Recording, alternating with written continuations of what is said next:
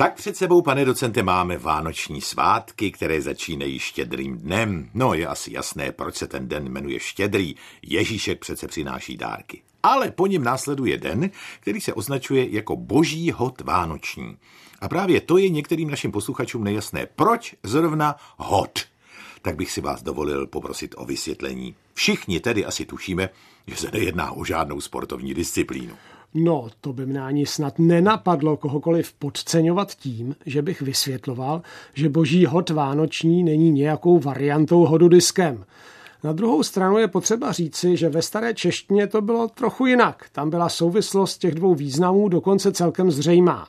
Staročeské hoditi totiž, tak jako už předtím v praslovanštině, znamenalo zasáhnout, trefit něco – přeneseně i jednat tak, aby se dosáhlo cíle, aby výsledek toho jednání byl vhod.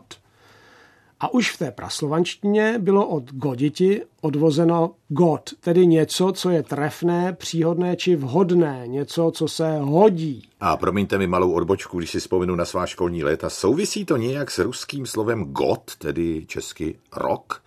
Třeba teď si budou rusové přát k novému roku slovním obratem s novým godom, že ano? Ano, souvisí to zcela úzce. Když totiž slovo God původně označovalo něco obecně vhodného, začalo o něco později označovat poněkud uší pojem vhodné období ke slavení významných svátků. Takže God byla vhodná doba třeba ke slavení slunovratu. No a z toho pak vznikly Vánoce. O, nebo svátků příchodu jara. Od toho máme dnes boží hod velikonoční. A od tohoto významu, totiž od doby vhodné pro slavení svátků, se slovo God rychle posunulo k významu svátek jako takový. A když se pak v češtině G změnilo na H, dostali jsme z godu hod.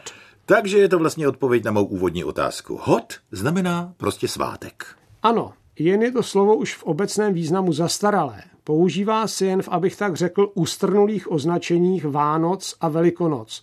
No, striktně vzato tady ještě máme boží hod svatodušní, ale obávám se, že ten už z obecného povědomí asi vymizel.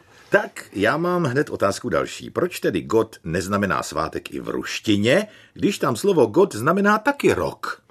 Protože v ní došlo ještě k dalšímu posunu, a to díky tomu, že velká časová období se dříve měřila právě časem uplynulým mezi dvěma velkými svátky. Takže od jednoho godu, tady třeba konkrétně svátku slunovratu či Vánoc, do dalšího godu, tedy do následujícího svátku, uplynulo vždy období jednoho roku.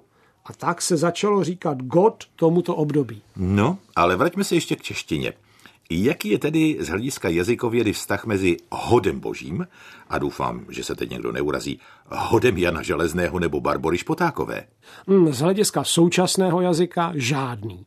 A určitě hod boží nemá ani nic společného s Maradonovou boží rukou, to se nebojte. Prostě oba ty významy slova hod sice měly kdysi dávno, jak jsme si ukázali, společný základ, ale vyvíjeli se samostatně, každý po své línii. Vývoj od goditi ke god či hod ve smyslu svátku už jsme si popsali. No a zcela nezávisle v jiné vývojové linii nastalo to, že sloveso hoditi ztratilo, abych tak řekl, polovinu ze svého významu. Zatímco původně znamenalo dnešní češtinou vyjádřeno hodit a trefit. A takže postupně začalo znamenat jenom hodit.